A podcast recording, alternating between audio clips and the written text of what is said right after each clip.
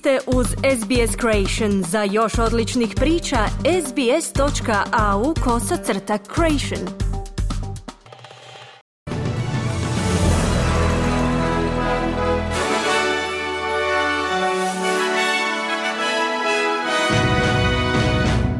U tjednom pregledu vijesti poslušajte.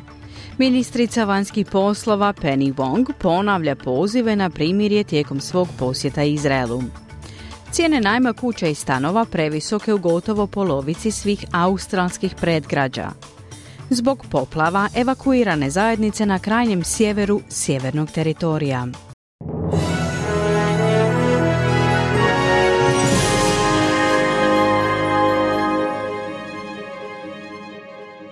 Slušate tjedni pregled vijesti izbivanja radija SBS na hrvatskom jeziku. Ja sam Mirna Primorac. Započinjemo vijestima iz svijeta. Ministrica vanjskih poslova Penny Wong ponovila je pozive za primirje u Gazi tijekom sastanka s palestinskim i izraelskim liderima u regiji. Senatorica Wong također je najavila da će iskoristiti položaj Australije kako bi pozvala na oslobađanje talaca zarobljenih tijekom napada Hamasa na Izrael 7. listopada. Održala je sastanke s palestinskim premijerom, palestinskim ministrom vanjskih poslova, kao i izraelskim savjetnikom za nacionalnu sigurnost. Senatorica Wong također je posjetila zapadnu obalu gdje se susrela sa članovima zajednice zahvaćenima nasiljem doseljenika od eskalacije sukoba na Bliskom istoku. Ministrica vanjskih poslova izjavila je da tijekom svog posjeta želi prenijeti zabrinutosti Australaca. What I consistently sought to do is express the concerns that Australians have. Uh, that, you know, Australians are concerned uh, with the loss of civilian life which is mounting. Australians are concerned with the humanitarian situation in Gaza, which is dire. Uh, ono što sam dosljedno nastojala učiniti je izraziti zabrinutosti Australaca. Znate da su Australci zabrinuti zbog smrti civila koji su u stalnom porastu. Australci su zabrinuti zbog humanitarne situacije u Gazi koja je užasna. Također želim naglasiti da mi, Australci, želimo vidjeti zaštitu civila kao i povećan humanitarni pristup palestinskoj enklavi, kazala je Penny Wong. U Australiji je odobreno prvo cjepivo za suzbijanje visoko zarazne respiratorne bolesti. Australski zdravstveni regulator TGA odobrio je cjepivo protiv respiratornog sincijskog virusa RSV za osobe starije od 60 godina. Iako se taj virus obično povezuje s malom djecom, prošle godine je više od 25.000 starijih Australaca dobilo dijagnozu te visoko zarazne bolesti. Ovaj virus je izrazito zarazan i često uzrokuje blagu do umjerenu bolest kod mlađih osoba, manifestirajući se simptomima poput curenja nosa, grlobolje, kašlja, groznice i bolova. Cijepivo je službeno odobreno od strane regulatora 8. siječnja kao prvo cijepivo te vrste u Australiji, a dodatne informacije o dostupnosti i cijeni bit će objavljene uskoro. Nesvakidašnji stres vezan uz najam stanova utječe na stanovnike gotovo polovice svih predgrađa u Australiji. Istraživačka skupina za nekretnine Suburb Trends u svom indeksu financijskih teškoća pri najmu nekretnina Rental Pain Index za sjećanj otkrila je da 12 predgrađa ima maksimalnu ocjenu 100 Indeks uzima u obzir promjenu cijena najemnine, oglašene najemnine, stope nezaposlenosti, promjena u stopama nezaposlenosti te pristupačnosti najma. Najviše pogođene četvrti su Durack i Logan Central u Queenslandu, te Varilla i Sansui u Novom Južnom Velsu. Queensland i Južna Australija doživljavaju najveći stupanj teškoća s najmom sa 58% predgrađa u oba područja koja imaju ocjenu veću od 75. Više od 200 milijuna dolara uložit će se u energetska unapređenja koja se očekuju da će smanjiti troškove računa za električnu energiju za više od 30 tisuća korisnika socijalnih stanova i podstanara u Novom Južnom Velsu. Stari stambeni objekti s lošom izolacijom i područja gdje kućanstva doživljavaju ekstremne temperature bit će prioritet u energetskim unapređenjima koje su najavili Savezna vlada i vlada Novog Južnog Velsa. Više od 24 tisuće stambenih objekata imat će pravo na sustave toplinske pumpe za grijanje vode, stropne ventilatore, nove klima uređaje te solarnu energiju. Više od 10 tisuća kućanstava moći će uštedjeti do 600 dolara godišnje putem programa solarnih banaka kako bi njihovi domovi bili hladni ljeti i topli zimi. Udaljene zajednice sjevernog teritorija evakuirane su zbog prijetnji poplava izazvanih tropskim ciklonom u Koralnom moru. Poplave su već prouzrokovale evakuaciju oko 100 ljudi iz australskog top enda, krajnjeg sjevera. U četvrtak na večer pilot helikoptera spasio je tri osobe s krova kamiona i prevezao ih do Victoria River Roadhouse. Zajednice Pigeon Hole i Daguranga su također preseljene zbog rastuće prijetnje poplava, a policija predviđa da će poplave trajati tjednima. Čelnik Međunarodne agencije za energiju tvrdi da će tržište nafte ove godine biti stabilno unatoč napetostima na Bliskom istoku.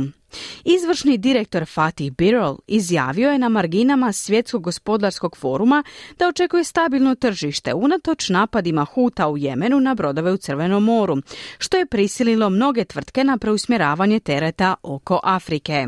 Currently, of course, there are some uh, issues related to transportation of oil, uh, which had a limited impact on the prices. Production is not affected uh, at all, uh, but if uh, one or more than uh, one Trenutno postoje pitanja vezana uz transport nafte koja su imala ograničen utjecaj na cijene. Proizvodnja nije zahvaćena, no direktno uključivanje jedne ili više glavnih zemalja proizvođača nafte u sukobe moglo bi izazvati porast cijena, kazao je Birrell. U Australiji rastu iznosi kredita koje građani koriste za troškove školovanja.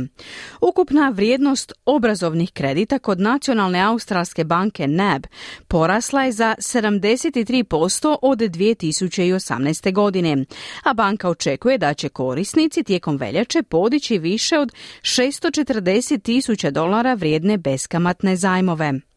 Istraživanje provedeno putem ankete organizacije Finde otkriva da gotovo trećina australskih obitelji nije u mogućnosti podmiriti troškove povratka djece u škole. Anketa koja je obuhvatila 1039 ispitanika među kojima je bilo 359 roditelja, pokazala je da 30% anketiranih nije u stanju financirati osnovnu opremu poput pribora i uniformi. Ako se rezultati prenesu na nacionalnu razinu, to bi značilo da 1,9 milijun kućanstava nije u mogućnosti nositi se s tim troškovima. Predsjednica Australskog vijeća sindikata ističe da stabilna stopa nezaposlenosti prikriva zabrinjavajuće trendove na tržištu rada. U prosincu je zabilježen drastičan pad od gotovo 107 tisuća radnih mjesta s punim radnim vremenom, predstavljajući najveći mjesečni pad zapošljavanja od početka pandemije koronavirusa. Unatoč tome, stopa nezaposlenosti zadržala se na 3,9% zbog prethodnog snažnog rasta zaposlenosti sa 50 2000 novozaposlenih u prosincu usporedbi s rujnom. Predsjednica Australskog sindikalnog vijeća Michelle O'Neill naglašava da trenutačna stopa nezaposlenosti nije cjelovito mjerilo situacije na tržištu rada. Podaci također otkrivaju smanjenje broja žena zaposlenih na puno radno vrijeme za 80 tisuća u odnosu na studeni, dok je 42 tisuće prešlo na rad na nepuno radno vrijeme, a ukupna stopa nedovoljne zaposlenosti porasla je na 8%. Gospođa O'Neill ističe da zbog krize troškova života postoji hitna potreba za rješavanjem porasta povremenog rada te osiguranjem da poslodavci pruže radnicima pošten izbor u pogledu vrste ugovora o zaposlenju. Pokrenut je novi nacionalni program potpore radi suzbijanja rastućih stopa HIV-a i virusnog hepatitisa u Australiji. Domorodački zdravstveni stručnjaci ističu značajan i rastući utjecaj ovih bolesti na prve narode u usporedbi sa širom populacijom, te se nadaju da će novi program bespovratnih sredstava u iznosu od 4,4 milijuna dolara pokrenut od strane Gillard Scientist, Lobitja instituta i Poach instituta za zdravlje starosjedilačkog stanovništva doprinijeti promjeni trenutačne situacije. Prema institutu Kirby nedavni podaci ukazuju da su učestalost HIV-a i virusnog hepatitisa veće među aboriđinima i stanovnicima Torosovog tjesnaca nego među australskim stanovnicima koji nisu autohtoni. Cilj programa je podržati organizacije koje vode starosjedilačko stanovništvo kako bi prevladale razlike koje pridonose prijenosu HIV-a i virusnog hepatitisa. Profesor James Ward iz naroda Pityatantar i Nuku, te direktor Pući centra za domorodačko zdravlje na sveučilištu Queensland, izjavio je sljedeće. For HIV, we've got about 1.3 times the rate of notifications for HIV compared to the rest of the population. And for viral hepatitis, um, despite very good treatment available now... Što se tiče HIV-a, imamo otprilike tri puta veću stopu zaraza usporedbi s ostatkom populacije. Što se tiče virusnog hepatitisa, unatoč izuzetnom liječenju za hepatitis C, koje je dostupno na PBS od 2016. godine, imamo više hepatitisa C u našoj populaciji nego i kada prije. I to po stopi od 3 do 5 puta većoj od neaboriđinske populacije. Unatoč dostupnosti znanosti za ostvarivanje zajedničkih promjena još uvijek nismo implementirali mjere na lokalnoj razini koje bi bile dovoljno smislene za promjenu ove nejednakosti, kazao je Ward.